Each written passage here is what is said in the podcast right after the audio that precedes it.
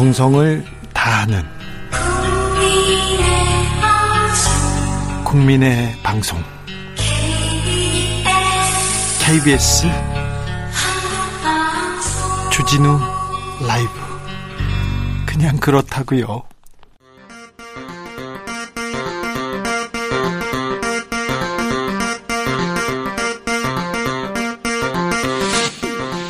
주진우 라이브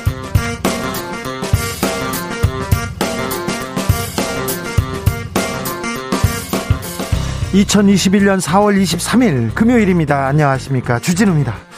박근혜 전 대통령의 탄핵은 잘못됐다. 국민의힘이 띄운 탄핵 부정, 그리고 전직 대통령 사면론. 이게 어우러지면서 국민의힘 지지율이 떨어지고 있습니다. 도로 한국당이냐 이런 말도 나오고 있는데요. 이런 가운데 민주당 지지율은 소폭 상승했습니다. 여야 지지율 추이 정치연구소에서 분석해 보겠습니다. 모든 형태 강제 노동 금지한다. 노조를 자발적으로 만들고 가입하고 자유로운 활동을 보장한다. 정부가 국정과제로 추진해온 국제노동기구 ILO 협 핵심 협약 비준 절차가 마무리됐습니다. 30년 만의 결실이라고 하는데요. 노동계는 환영하지만 아직 부족한 부분이 많다 이렇게 얘기했고 경영계에서는 보안 입법 시급하다고 밝혔습니다. 노동 기본권이 충분히 보장되고 건강한 노사 관계를 위해서 보완해야 할 점 무엇일까요? 그리고 코로나 시대 일자리 잘 되고 있는 걸까요? 이재갑 고용노동부 장관에게 물어보겠습니다. 배우 윤여정 씨가 한국 연기자 최초로 아카데미를 거머쥘까요? 시상식은 우리 시각으로 다음 주 월요일 열리는데요. 작년 기생충의 영광 이어갈 수 있지 있, 도록 마음 모아 봅니다. 이번 아카데미 작품상 후보에 오른 작품 중에 가장 큰 기대를 받고 있는 작품이라고 합니다. 노매드랜드 라이너의 시사회에서 만나보겠습니다. 나비처럼 날아 벌처럼 쏜다. 여기는 주진우 라이브입니다.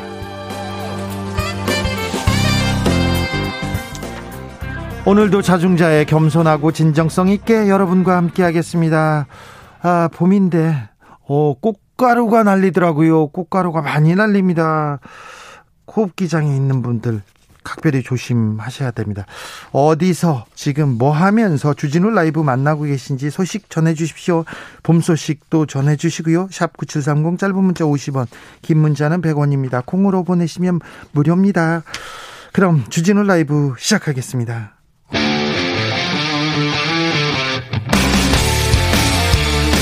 탐사보도 외길 인생 20년. 주 기자가 제일 싫어하는 것은?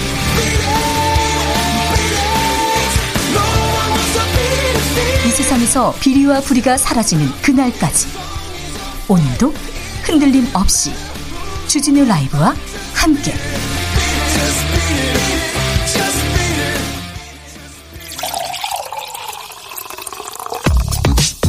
진짜 중요한 뉴스만 쭉 뽑아냈습니다. 줄 라이브가 뽑은 오늘의 뉴스 주스 KBS 간판 탐사 기자 김효신 기자 오늘도 또 오셨습니다. 환영합니다. 안녕하십니까 김효신입니다. 알겠어요. 네. 잘 오셨어요. 코로나 현황부터 살펴볼까요?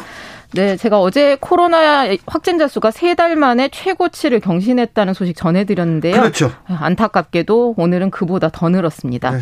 62명이 늘어나서 797명인데요. 예. 지역별로는 경기도가 290명으로 가장 많고 서울은 198명이나 됩니다.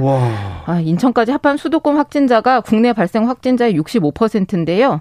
수도권에서 500명 가까이 나왔는데 왜 65%밖에 안 되냐 하시는 분들도 계실 텐데 네. 그만큼 지역 감염도 많아졌습니다. 네. 경남이 63명, 부산, 울산이 각각 30명입니다. 해군 함정에서 집단 감염, 아유 걱정입니다. 그러니까요. 오늘 오전에 전해진 소식인데요.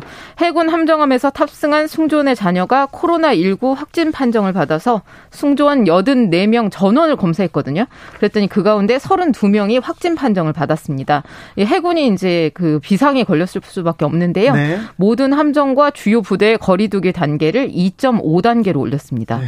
그 뮤지컬 배우 손준호, 방송인 권혁수 씨 등도 확진 판정을 받을 정도로 이제 전방위적으로 확산되는 양상인데요. 어제 자가격리에 들어갔던 국민의당 안철수 대표는 다행히 오늘 업무에 복귀했습니다. 음. 확진세 전 네. 세계적으로도 이거 지금 엄청납니다. 그렇죠, 엄청 그렇죠. 걱정인데요. 네, 네.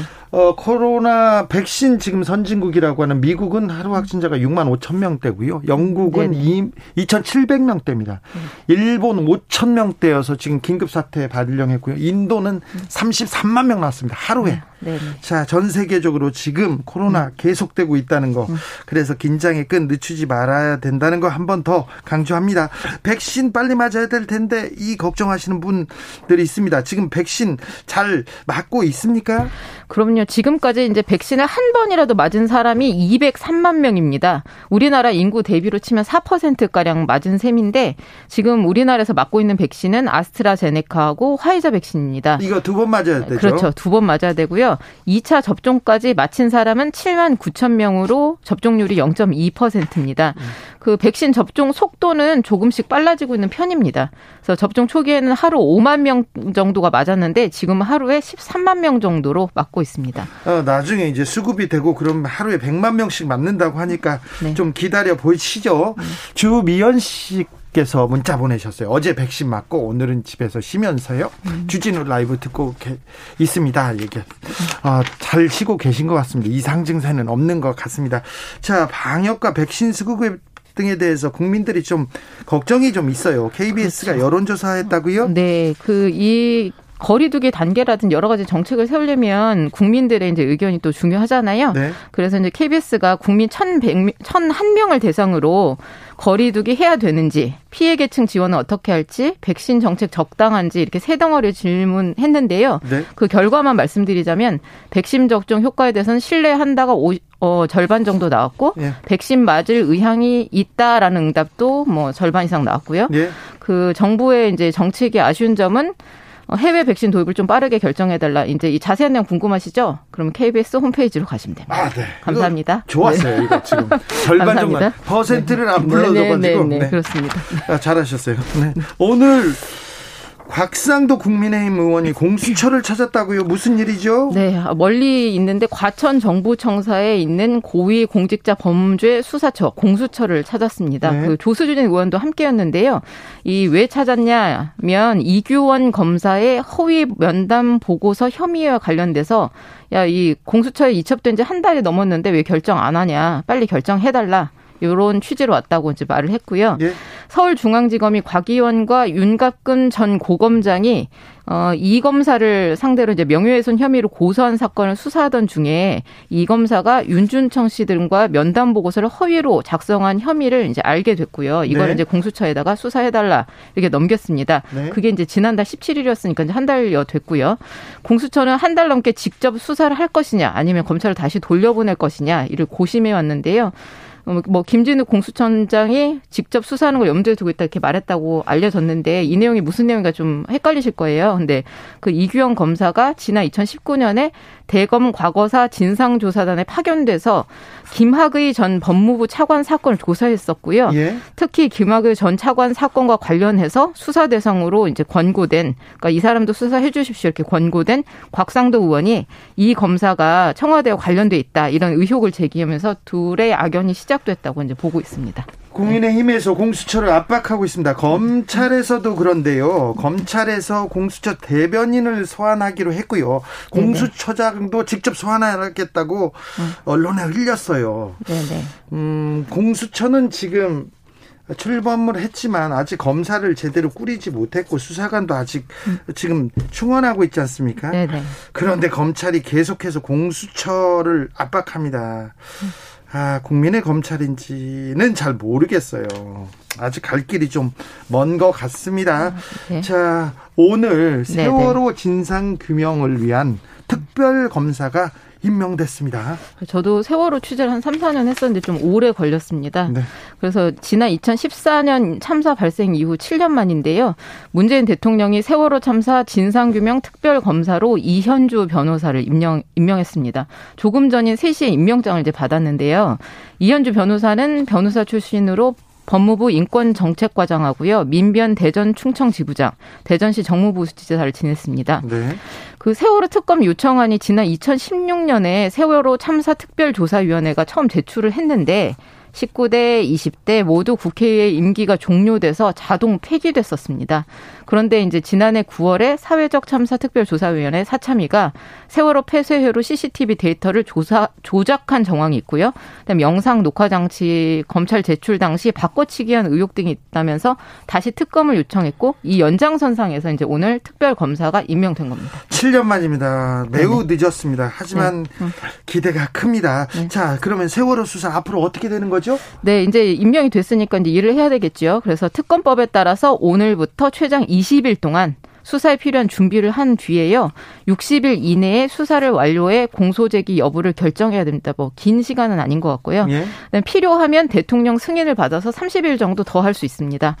이 특검은 세월호 CCTV 데이터 조작 의혹 앞서 말씀드렸던 해군 해경의 세월호 DVR 수거 인수인계 과정에 대해서 이제 바꿔치기가 됐는지 뭐 이런 내용들에 대해서 수사할 예정입니다. 네. 네.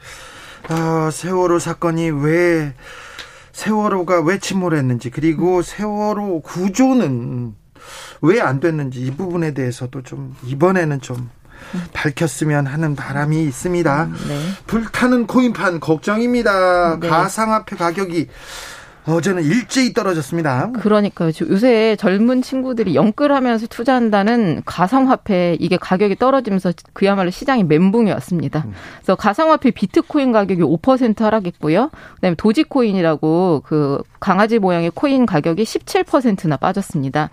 그래가지고 그 코인 마켓 캡이라고요. 전 세계 화폐 가격 동향을 집계하는 곳이거든요. 네. 근데 오늘 한국 시간으로 8시 기준으로 해서 이렇게 떨어졌다. 이렇게 보도를 했고요.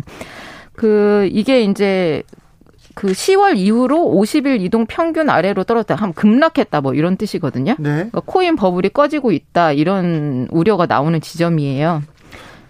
저는 아 2030 세대가 비트코인에서 그리고 가상화폐에서 미래를 본다는 게 너무 걱정이 되는데요. 그렇죠. 어, 그 이용자들 보호 제도는 지금 네. 충분히 좀 갖춰져 있는지 그거 걱정입니다. 그러니까요. 그 주식 좀 하시는 분들은 그 세력이라는 말을 작전 뭐 이런 말 많이 들어보셨을 텐데요. 예. 이 가상화폐 시장에서는 이런 그 세력들을 고래라고 부릅니다. 큰 고래 많이 예. 훅 먹으니까요. 그래서 암호화폐 대량 보유자들이 공공연하게 암호화폐 가격을 끌어올렸다 떨어졌다 하면서 시세 차익을 얻는 겁니다.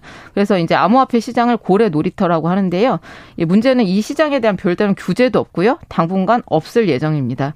그다음 이용자 보호 제도까지 기대하는 것도 당연히 무리인데요. 이 라임 사태나 이런 피해자들의 처럼 이제 피해가 날 수 있. 있다는 이제 예상이 나오는 이유예요. 네, 네. 네다 네. 누구나 다 짐작하고 누구나 다 알고 있어요. 네, 그렇죠. 그래서 이제 공시 규정이라든지 이런 것들을 마련해야 되지 않느냐, 뭐 이런 목소리가 지금 나오고 마련해야죠. 있습니다. 거품을 네. 경고해야 됩니다. 그렇습니다. 경고해야 됩니다. 그래야 되는데 아무튼 금융 투자가 아니고요. 투기가 일상이 되어서는 안 됩니다. 그리고 미래가 되어서도 꿈이 되어서도 안 된다고 봅니다. 아, 네.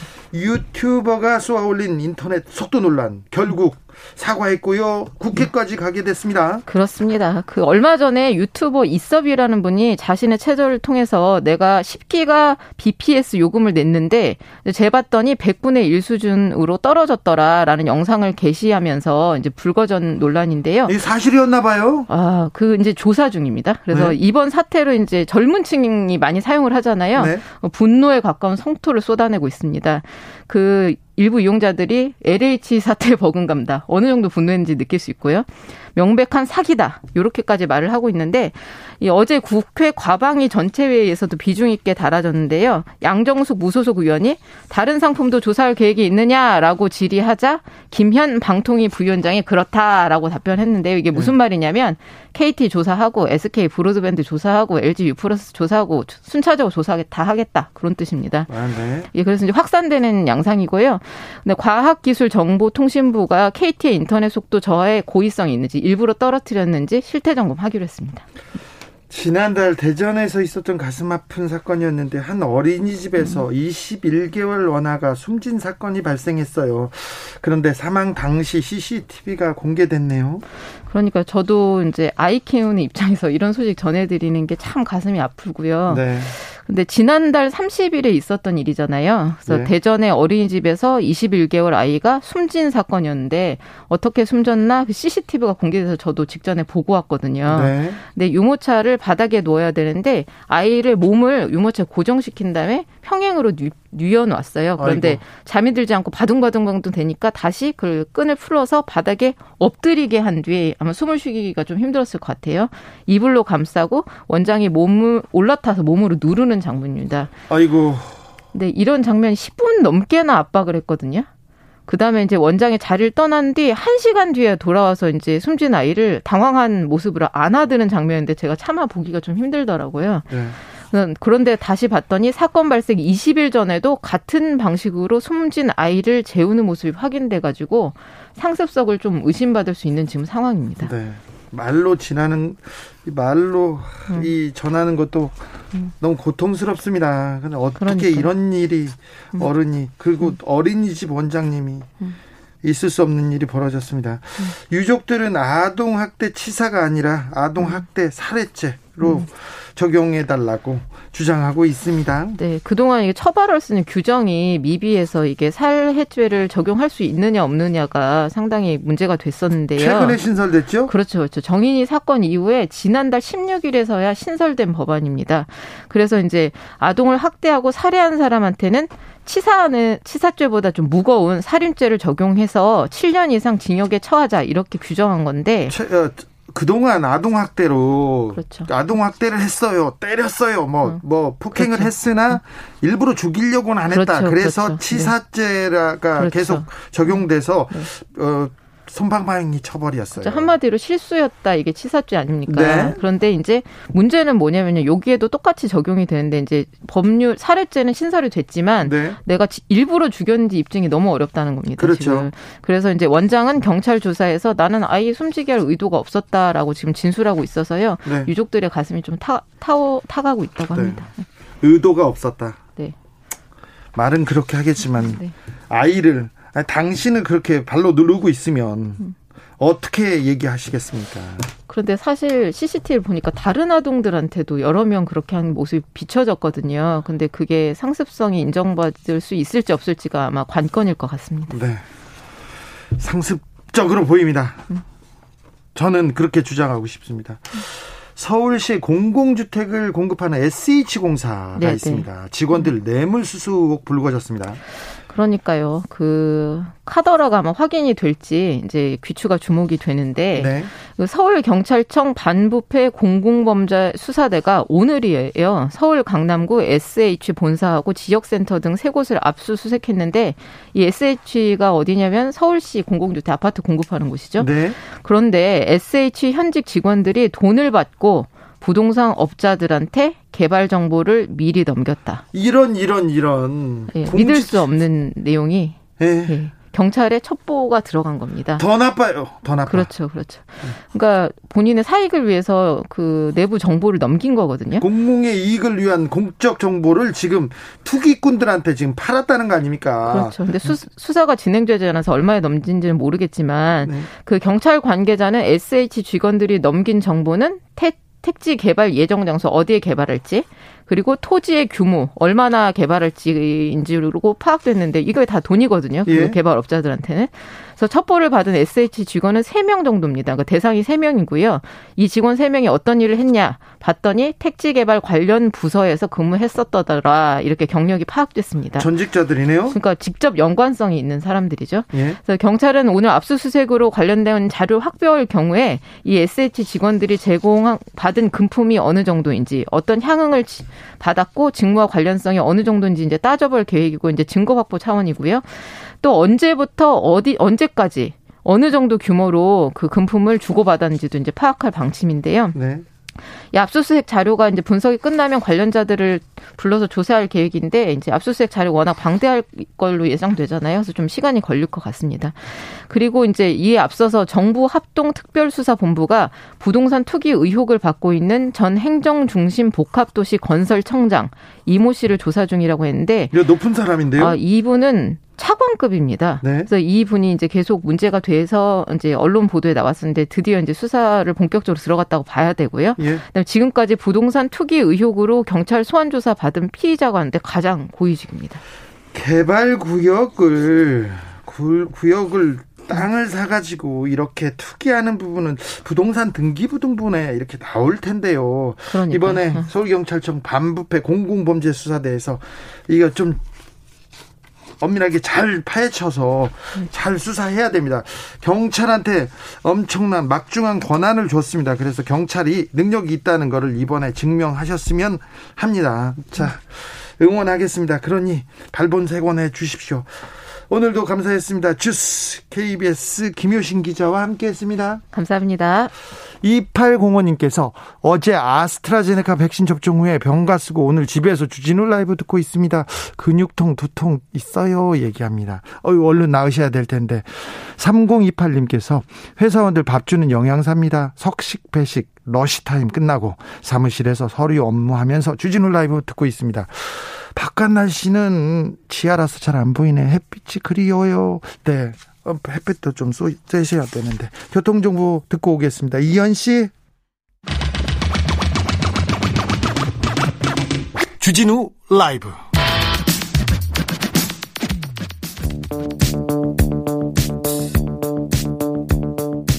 대한민국 정치의 새로운 100년을 준비한다. 21세기형 국회 싱크탱크 정치연구소. 정치권에 보내는 뜨거운 비대면 정치 컨설팅 아주 고급스럽습니다. 이번 한 주의 정치 뜨겁게 분석해 보겠습니다.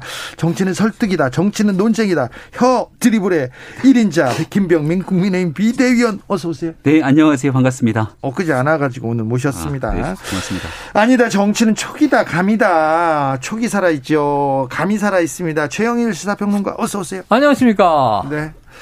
9345님께서 오늘 아스트라제네카 접종했는데 아무렇지도 않아요. 감사합니다. 얘기합니다. 어. 제가, 제가 아는 분은 맞았는데요. 아팠다고 합니다. 따끔 아팠다고. 음. 2초 아팠다고 얘기하더라고요. 아하.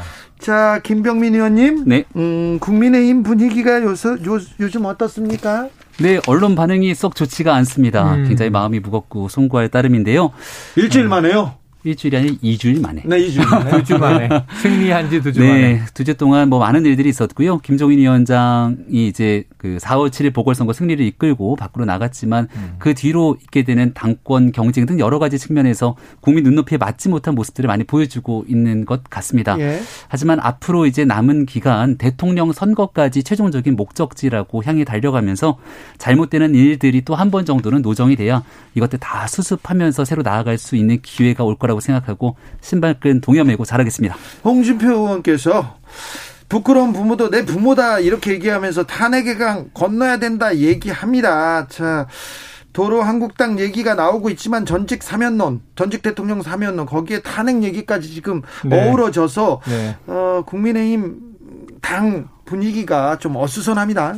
저는 사면론은 그렇게 큰 영향을 주진 않았다 이렇게 봐요. 아 그래요? 예, 예. 사면론은 민주당에서 연초에 먼저 나오기도 했죠. 신년 벽두에 이낙연 전 대표가. 근데 그때는 내부 민주당 지지층의 역풍으로 이제 상당히 위기를 네. 겪었죠. 그리고 이제 재보선의 참패 결과에 대한 책임 때문에 지금 이낙연 대권 후보로 본다면 지지율이 뭐 한때는 부동의 일이었었는데 지금 한 자릿수로 떨어진 상황이 돼 있어요. 자, 그런데 지금 저는 이 국민의힘 상황은 조금 더 심각하게 봅니다. 그러니까 사면론은 직접적으로 큰 요인이 아니지만 탄핵 문제 말이에요. 저는 다시 그 유승민 전 의원이 이끌던 바른미래당 시절로 돌아가서 이 바른정당으로 박차고 나갔는데 그때 쪼개진 이유를 다시 보자고요. 뭐냐면은 찬탄이냐 반탄이냐. 탄핵에 찬성하는 입장이냐 반대하는 입장이냐. 그때 새누리당 의원들이 탄핵 가결할 때 그때 탄핵에 투표한 의원들이 꽤 있었죠. 많이 있었죠. 이들은 이제 어찌 보면 합리적 보수, 조금은 이제 중도 성향의 온건 보수로 분류되는 이제 정치인들이었어요. 근데 그들이 결국은 당을 쪼개서 나갔단 말이죠. 근데 그 결과 안철수 대표가 지금 이끌고 있는 국민의당의 전신과 또 합당을 하는 형태가 돼서 바른 미래당까지 갔다가 안철수 이 개파는 빠지고 다시 합당을 하면서 지금의 국민의힘이 만들어져 있는 거예요. 그 흐름을 보면 합당 때 무슨 얘기를 하냐면 유승민 전 의원이 세 가지 아주 중요한 화두를 던져요. 1. 탄핵의 강을 건너야 한다. 그 다음에 두 번째는 완전히 해체하고 우리는 재구성돼야 한다. 근데 이 그 때 우리가 뭐라고 평했냐면 간판만 바꿔 달고 이 표면에 페인트 칠만 바꿨지 구조가 바뀌지 않은 것 같다. 그리고 탄핵의 강 못 걷는 것 같다. 그냥 두루뭉술이하게 이렇게 그냥 합당하고 갔단 말이에요. 그 결과가 지금 그때 제대로 기초공사를 다지지 못한 게 지금 터져 나오는데 문제는 대선 약 11개월 남았는데 지금 야권 상황은 복잡해요. 유력 대권 주자는 전혀 당 밖에 있고 정치권과는 아직은 아무 연이 없고 조직의 국민의힘은 내부에서 지금 자중질환이 일어나 있고 또 그 중간에는 국민의당 등이 여러 가지로 또 기회를 엿보고 있는 세력들이 있단 말이에요. 이게 어떻게 수습될 것인가 하는 문제에서 저는 이게 11개월 내에 다 정리될 수 있는 사안인가? 복잡성이 너무 높은데 이런 걱정을 하고 있습니다. 김병민 의원. 네. 그 조금 암울한 전망을 해주셨는데요. 음. 올해 1월 달에 정치 시기를 좀 돌려서 그때를 생각해 보시면 비슷한 얘기를 국민의힘에 참 많은 사람들이 쏟아냈습니다. 음.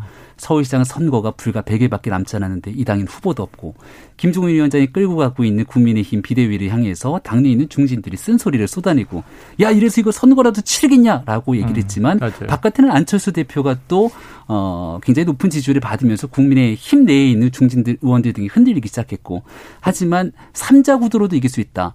아니다. 우리 당이 후보가 먼저 나타나기 시작하면 안철수 대표와의 단일화를 통해서 언제든지 얼마든지 국민의힘이 이길 수 있다라고 했던 선거 결과 처음에는 누구도 믿지 않고 거기에 대해서 의구심을 많이 피력했지만 지난 4월 7일 보궐선거 결과가 어땠습니까? 정치는 가능성의 예술, 아, 상상의 영역이라고 생각하고요. 지금은 4월 7일 보궐선거 이후 새 지도부를 구성하는 과정이니까 굉장히 혼탁하고 혼란스러울 수밖에 없는 시기다. 제일 중요한 건 이번 새로운 지도부를 구성하는 과정에 과연 당내에 있는 구성원들이 어떤 선택을 할 것인가가 중요한데 제가 이 탄핵 문제랑 사면 얘기하니까 꼭 하나 드리고 싶은 얘기가 있어요. 음. 홍준표 의원이 부끄러운 부모도 내 부모다 뭐 이런 얘기하면서 음. 탄핵 얘기를 끄집어내더군요. 예. 근데 2017년도에 진짜 그 탄핵이 이루어지던 그 순간 그때 홍준표 대표의 발언이 춘향인 줄 알았더니 향단이더라. 음. 탄핵 당하도 아, 싸다. 이런 얘기를 했던 정치인의 모습이 180도 바뀝니다. 저는 정치인이 자기 목적에 따라서 박 전 대통령이나 이명박 전 대통령을 이용하려고 하는 모습들이 생기게 된다면 그런 모습들이 일반 유권자나 당원들에게 고스란히 내비쳐진다고 생각합니다. 박근혜 전 대통령이랑 가장 가까이에서 박 전 대통령 탄핵과 그리고 거기에 대한 구속으로 가슴에 대목이 박혀 있는 정치인 한 명을 뽑으라면 저는 최성원? 아마도 누구요? 최서원? 아, 정치인. 네. 음. 국민의힘의 곽상도 의원이 아닐까 싶어요. 아, 예, 예. 그런데 지난날 김종인 위원장이 두 전직 대통령에 대해서 사과를 한다 했을 때 당이 난리가 난 적이 있습니다. 예. 그때도 마찬가지로 김종인 위원장을 맹 비난했던 정치인들이 있는데 맞아요. 그때 TK 지역의 곽상도 의원이 전면적으로 나서서 김종인 위원장을 지지하고 지원하기 시작하죠. 어떤 방식으로 정당이 행동해야지 이 당이 살아나고 두 전직 대통령에 대해서 지은 죄가 있고 여기에 대해서 분명한 역사적 평가를 받아야 되지만 역대 어떤 대통령보다 너무 오랜 기간 동안 형량을 갖고 있는 부분들을 해결할 수 있는 일이 무엇인가 이런 방식을 당원들이 고민하게 된다면 차기 지도부 구성에 있어서 이런 결정들이 나타날 거고 지금 다소 혼란스럽지만 아주 곧 잘 수습할 수 있을 거라 생각합니다. 최영일 평론가 네. 저기 홍준표로 난 불을 또 곽상도로 끄네요. 여기서. 그러니까 근데 저는 아까 이 김병민 의원 의원의 이 지금 해석은 매우 적확해요. 동의를 하는데 한 가지 변수만 딱 보자고요. 예. 자, 이 서울시장, 부산시장 재보선에서 승리했던 4월 7일 이전과 4월 8일 이후에 국민의힘에 지금 있는 것과 없는 것. 그게 김종인입니다. 그럼 누가 재보선을 이겼냐면 김종인의 지도력으로 이긴 거예요. 쉽게 말하면 그 전략과 추진. 당 내부에서도 흔들었고요. 재보선 얼마 안 남았을 때 끝까지 끝까지 흔들렸죠. 네, 당 내외에 보수 진영의 원로들이 나서서 사퇴하시오 했단 말이에요. 왜 그렇게 안철수를 비토하느냐 하고 이제 비난도 하고. 근데 그때 자강론의 가장 정점에 있었던 인물이 김종인이에요. 네. 그래서 국민의힘이 우리 후보로 이길 수 있다. 이걸 왜 믿지 못하느냐. 그때는 사실은 여러 가지 뭐 그 스타일에 대한 호불호와 비난이 있지만 히딩크와 크게 다르지 않았어요. 혼자 그냥 리더십으로 밀어붙여서 오세훈 후보를 본선에 올려놨고 그리고 오세훈 후보를 당선시킨 주역이에요. 근데 4월 8일 아침 티타임 얘기도 있지만 이제 호련이 떠나버리고 당 밖으로 갔는데 이제는 어떻게 되냐 하면 아니 먹던 우물에 이렇게 침을 뱉을 수가 있느냐 하는 얘기를 서로 불편하게 주고받을 정도로 국민의힘 안 된다. 국민의힘 안 된다. 정말 될지 안 될지 모르고 저는 김병미 위원회 내부에서의 자정 노력도 믿습니다만 문제는 주문을 걸고 있는 거죠. 김종인 전 위원장은 안 되는 쪽으로 지금 주문을 걸기 시작을 한 거예요.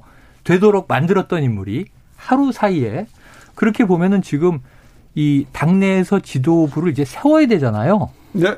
그 외부에서 모셔올까요? 내부에서 세울까요? 어떻게 될 것 같습니까? 아, 다음 지도부에 비대위가 아니니까 네. 내부에서 네. 전당대회를 세울 음. 거 아니에요. 네. 당회에서 모셔오면 그건 비대위원장이 또 되는 거고. 네. 그러면은 지금까지 우리가 못 보던 인물이 있습니까?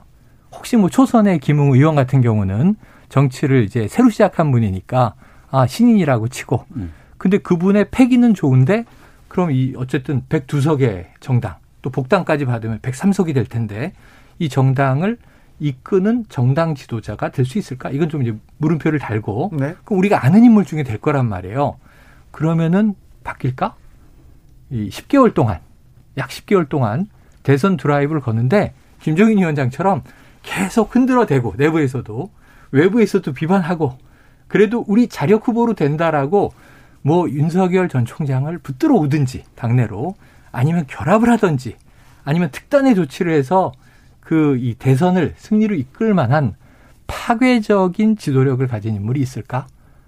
라고 혹시 김명훈 위원은 생각을 하시는지. 네, 일단은 김종인 위원장에 관련된 건 정리를 좀 네. 하면 이제 완전히 손절하고 끝났다라고 아마 평가를 좀 하시는 분들이 음, 계신 것 음. 같습니다. 지금 현재 제주도에 가 있는데 제주도에 가 있으면서도 전화가 너무 많이 걸려온다는 거예요. 어. 수많은 사람들이. 음. 또 공항에 내려서 사람들을 만나고 있으면은 많은 사람들이 특히나 정권 교체를 염망하는 많은 사람들이 손을 잡고 정말 지난 4월 7일 보궐선거 고맙다. 그리고 다음번 대통령 선거까지 역할을 꼭 좀 해줬으면 좋겠다라고들 얘기를 많이 합니다. 지나가면 사람들이 어, 어. 너무 네. 감사합니다. 그러면서 그렇게 네. 얘기를 하고 있는 상황들에 대한 전언을 좀 듣고 있는 상태인데요. 네. 제일 중요한 것은 우리 당의 당 대표가 뽑히고 나면 그 당 대표가 모든 것들을 대선까지 다 끌고 가는 것이 아니라 대통령 후보가 선출되는 순간 대통령 후보가 당 대표 이상의 모든 권한을 가져가게 되죠. 네.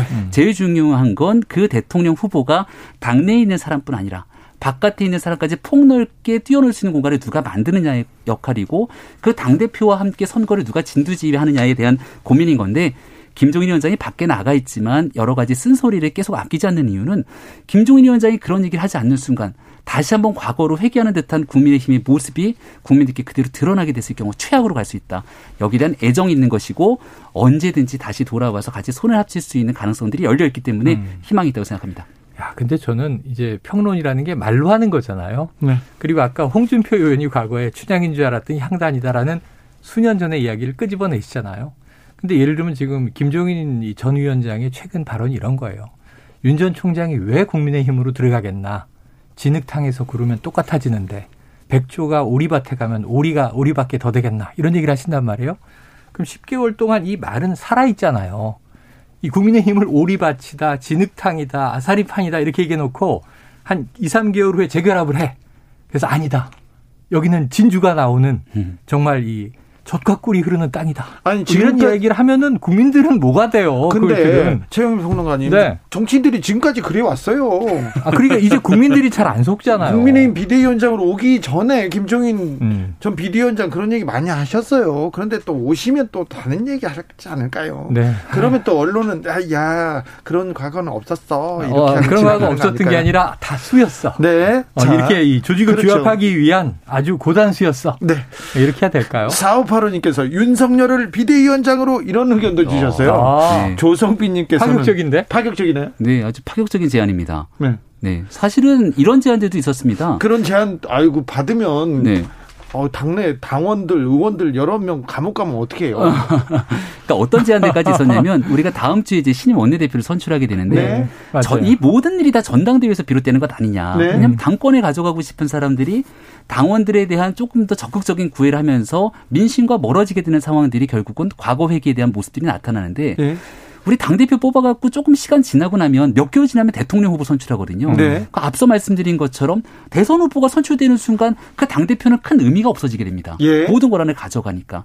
다음 주에 신임 원내대표 선출하니까 음. 신임 원내대표 중심으로 빨리 적정 수준 관리형으로 지도부 세팅하고 그 다음에 대통령 후보도 선출되게 뛰어놀게 만들자. 그럼 네. 그 자리에 윤석열 전 총장도 있고 바깥에 있는 안철수 대표를 비롯해서 모든 사람들 다 와서 할 수 있게 만들면 미래를 향해서 선거를 가지 않겠냐 이런 주장들도 있기 때문에 네. 아직은 지금 현재 전당대회 시작도 하지 않았고 음. 어, 여러 가지 상상의 영역들을 바탕으로 잘 만들어가겠다는 말씀드립니다. 어떤 분들은 좀 서운합니다. 왜 황교안 전 대표는 얘기 안 하냐고요. 아하. 아.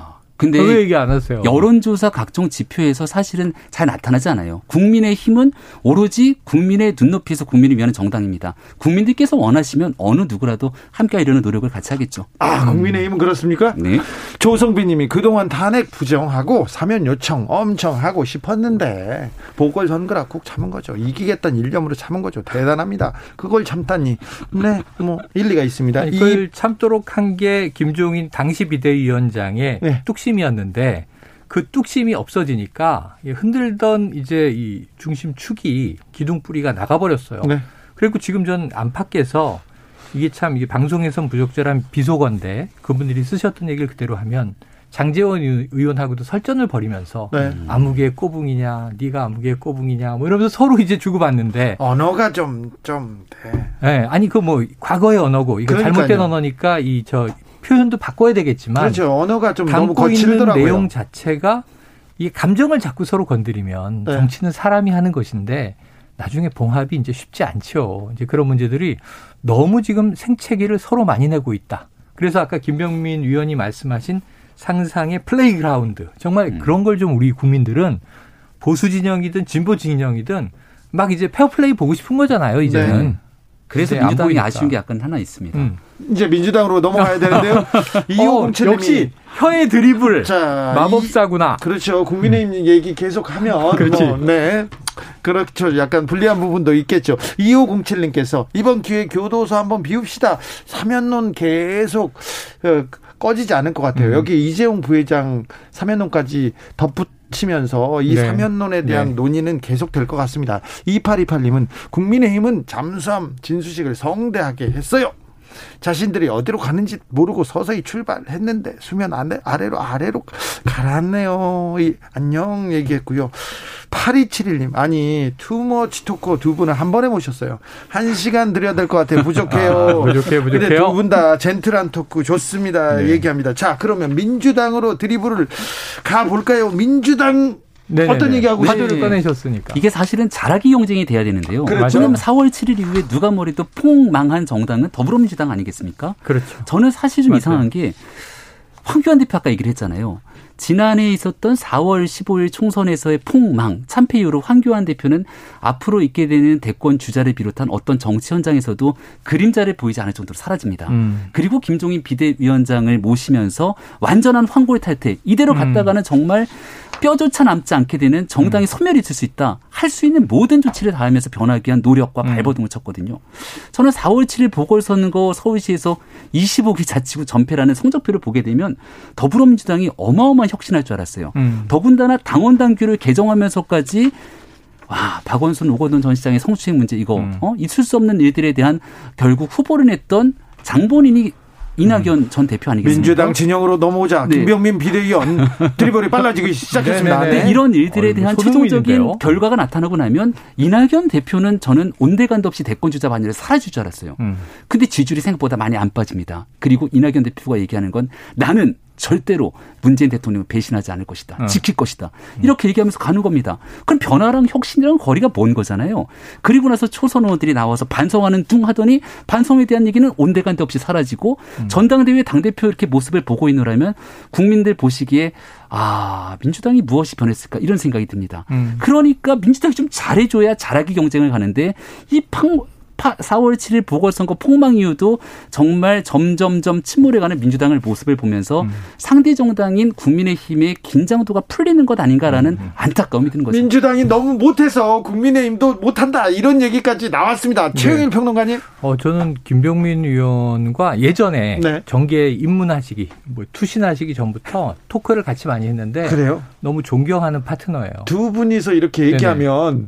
왜냐하면 아, 아, 서로 안 듣고 계속 얘기만 아, 아니요, 아니요. 서로 듣고 네.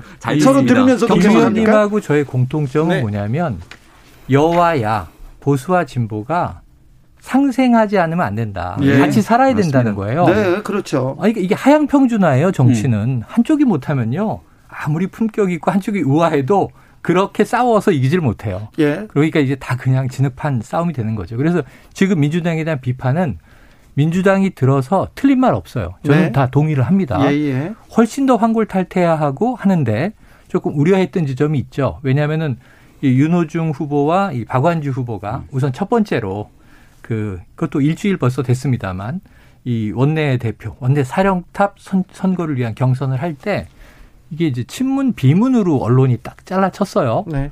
그런데 이제 약간 뭐 그렇게 동의할 수 있는 대목도 있습니다.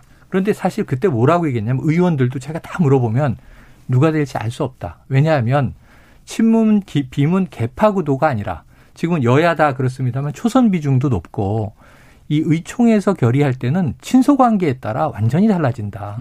그 보이지 않는 영향력이 개파로 움직이지 않기 때문에 그거는 지금 표 계산이 안 된다. 근데 열어보니까 이제 윤호중 의원이 제법 이제 격차 있게 이긴 거죠. 그리고 이제 윤호중 이 원내대표가 한 얘기는 그거예요. 앞바퀴는 민생, 뒷바퀴는 개혁. 근데 언론에는 무슨 얘기가 나, 오냐면 바뀐 게 없다. 음. 여전히 개혁이다. 근데 앞바퀴가 민생이란 말이에요. 근데 개혁도 포기할 수는 없는 것이죠. 어떤 면에선. 다만 연초에 이 청와대를 필두로 해서 완급 조절론, 검찰 개혁 등 얘기가 나왔을 때 당은 당대로 가고 왜냐하면 지금 21대 국회는 4년 임기 중에 1년이 흘러갔으니까 갈 길이 아직 많이 남고 다음 정권까지 간단 말이에요. 그러니까 당주도로 가겠다.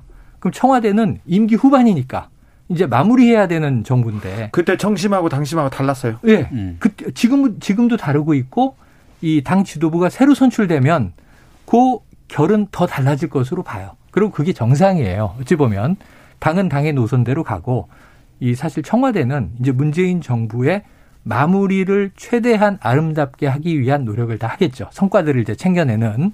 근데 문제는 그게 잘 되는 게 당 입장에서도 좋은 거죠. 차기 대선으로. 그래서 어찌 보면은 역대 정권들을 쭉 비교해 봤을 때는 레임덕이 현재까지 아니라고 한다면 레임덕이 상당히 늦게 안 오고 있거나 관리를 잘하면 안 올 수도 있는 지금 이런 분위기로 가고 있단 말이에요. 그럼 이제 문제 문제는 지금 대선 레이스잖아요. 대선 레이스. 거기서 민주당이 훨씬 더 지금보다 완전히 다른 역량, 다른 상상력, 다른 창의력을 발휘해야 되는데 지금 조금 고래 갇혀 있는 것 아닌가. 그리고 음. 패자의 입장에서 너무 세게 얻어맞고 지다, 지다 보니까 음. 이게 판정패가 아니라 KO패를 당했잖아요. 네. 그리고 펀치 드렁큰이라고 어. 아직 좀 어지러운 거야. 그게 현충원에서 나타난 거군요. 그 급하게, 급하게, 조, 예. 조급하게.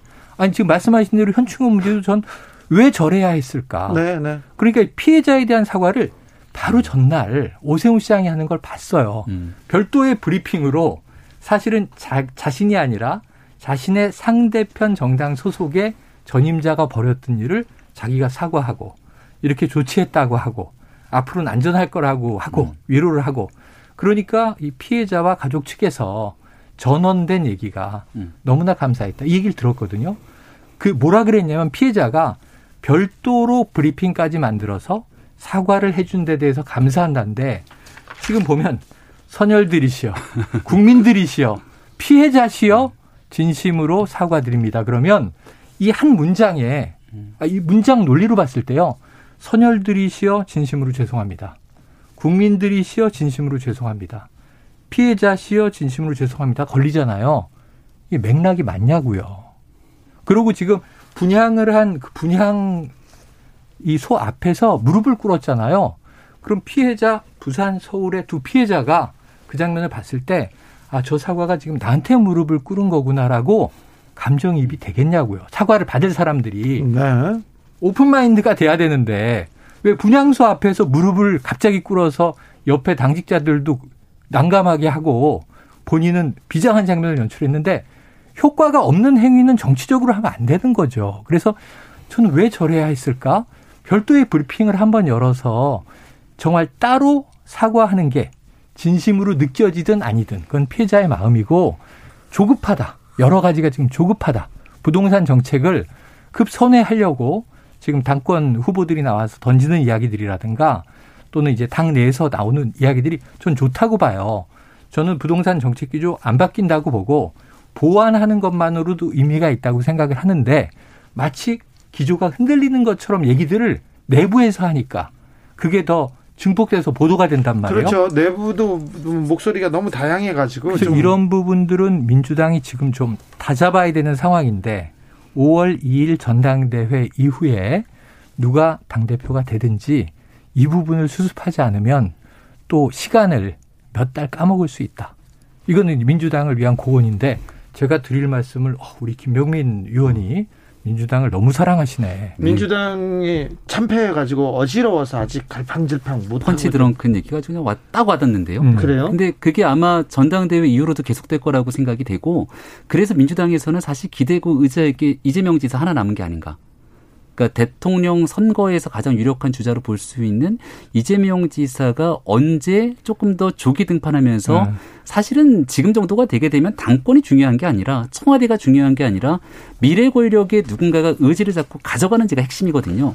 이재명 지사가 꽤 오랜 기간 동안 대통령 후보 지지율이 잘 안 빠지고 있습니다. 맞아요. 굉장히 견고한 상태고 거기에 대해서는 이번 선거에서 국민의힘에 많은 표를 줬던 20대, 30대의 지지층이나 중도층들도 언제든지 이재명 지사를 갖다가 아니면 이재명 지사가 못할 경우 국민의힘이 훨씬 더 매력적인 모습을 보여줬을 때 음, 음. 이쪽으로 넘어올 수 있는 스윙부터의 어, 그런 유권자들의 포지션들이 딱 겹쳐 있는 것이죠. 이번 선거 때는 국민의힘한테 음. 전폭적인 지지를 했던 2030 세대들도 네. 이재명 지사에 대한 호감도는 큽니다. 그러니까요. 만약에 이번 서울시장 선거에서 이재명 지사가 상대 후보였다. 그러면서 문재인 정부와는 난 다르다라고 선을 긋고 문재인 정부 부동산 정책 잘못됐는데 피해자들에 대해서 왜 피해 호소인이라고 부르는 거야? 당원 당규 바꿔야지. 이렇게 얘기를 하기 시작한다면 지난 2010 2000 2017년, 2012년 대통령 선거에서 이명박 대통령에서 박근혜 대통령을 건너갔을 때 같은 정당이지만 다른 정당으로 느꼈던 유권자들의 착시 효과가 나타날 수 있거든요. 음. 그런 측면에서 이제 민주당이 당은 어려움을 겪고 계속 혼선을 거듭하지만 대통령 선거로 가면 국면이 달라진다. 그래서 국민의힘이 제대로 정신 차리고 나가야 된다는 얘기를 같이 드립니다. 음. 마지막 변수로 네. 백신 문제가 백신 문제가 아, 내년 대선에 영향을 미칠까요? 어, 미치죠. 그러니까 이제 성공적으로 계획했던 대로 뭐 약간의 오차는 있겠습니다만 11월에 집단 면역이 형성되는 단계로 간다면 네. 제가 보기에는 백신은 여당에게 유리하게 되고요. 예. 백신 수급에 차질이 생겨서 기약 없이 내년까지로 미뤄진다 그러면 사실은 그게 최선을 다했고 나쁜 결과가 아니라 하더라도 정치적인 측면에서 대선에는 여당에게 악재가 될 수 있습니다. 그러면 올해 말까지 네. 11월 아니더라도 올해 말까지 백신으로 집단 면역을 형성하지 못하면 민주당에는 굉장히 악재로 작용하겠네요. 저는 1월 말까지. 1월 대략, 말까지. 예. 11월까지라고 했는데 한두 네. 달은 늦어질 수 있다고 봐요. 네. 3월이 대선이에요. 네. 근데 2월이 돼서 집단 면역이 형성될 것 같습니다. 그런데 체감이 안 되면 이건 훅 지나가는 거예요. 국민의힘에서는 계속 네. 백신, 백신 니네들 잘못하면 이거는 이거는 용서받을 수 없다. 계속 공격하고 있습니다. 지난해 4월 총선은 누가 뭐래도 코로나 선거였습니다. 네. 맞아요, 맞아요. 여기에 대해서 표심이 완전하게 움직였던 것, 그 반대되는 결과가 사실 백신을 통해서 내년도 대통령 선거에도 나타날 수가 있습니다. 무엇보다 지난해부터 백신 수급 문제, 공급이 중요하다고 수차례 목소리를 높였지만 정세균 국무총리 전혀 문제될 것 없다. 그리고 박능우 보건복지부 장관, 화이자 등 국제제약회사 등에 대해서 충분하게 오히려 우리가 우선권을 갖고 있다 아니, 얘기한 11일, 11월까지는 지켜보자고 하잖아요. 11월까지 지켜보는 과정 속에서 지금 이스라엘들이 반품 조치하겠다고 하는 아스트라제네카 백신을 음. 우리가 들여와서 맞게 되는 순간 과연 국민들이 굉장히 납득하면서 문재인 정부에 박수를 보낼 수 있겠는가? 지금 현재 여전히 여기에 대한 부작용 문제가 국제적으로 뜨겁고 문재인 정부는 2022년 예산이 충분하게 확보해야 되는 건 이 백신 부작용 등으로 인해서 국민께 할 수 있는 최대한의 조치 예산을 확보해야 되는데 그러지 못했죠. 아니 영국에서 아스트라제네카 네. 백신 맞고 다 네. 지금 일상으로 돌아간다고 박수 치고 있잖아요. 그래서 지금부터 해야 되는 건 네. 현재로서는 부족한 상황임에도 불구하고 정부가 확신을 주고 신뢰를 줘야 되거든요. 네. 음. 문재인 대통령이 지금이라도 직접 나서서 모든 백신에 대한 부작용 대통령이 총괄적으로 모든 음. 것들을 다 책임지겠다 얘기를 하고 불안감을 해소해야 됩니다. 음. 하지만 아직 그러지 않고 있어서 다소 아쉬움이 남습니다. 그러니까 서 이번 재보선과 마찬가지로 네. 연장선에서 대선도요. 지금 말씀하신 두 가지 키워드인데 부동산 백신 음. 이게 가장 강력한 화두가 될 것 같아요. 네. 부동산 백신을 잡아 네. 잡는 자가 대권을 잡는 거예요. 권력을 잡는다. 네. 아, 네. 백신은 11월 아니라 1월 말까지만 연말 연초까지라도 최소 그 코로나를 누른다면 네네. 민주당한테는 기사회생의 기회가 있고 그렇죠, 그렇죠. 그렇지 못한다면 네. 국민의힘으로 예. 그리고 문 대통령 5월에 이제 방미하잖아요. 네. 그때 이제 백신 외교도 분명히 펼치겠지만 또 하나는 문 대통령이 이미 선포한 바 부동산 적폐를 뿌리 뽑는 게 임기 마지막 과제다 했으니까 이것도 후반부에 국민들이 지켜볼 겁니다. 정치연구소 마무리하겠습니다. 최영일, 김병민, 김병민, 최영일 감사합니다. 네, 고맙습니다. 고맙습니다. 저는 2부에서 돌아오겠습니다.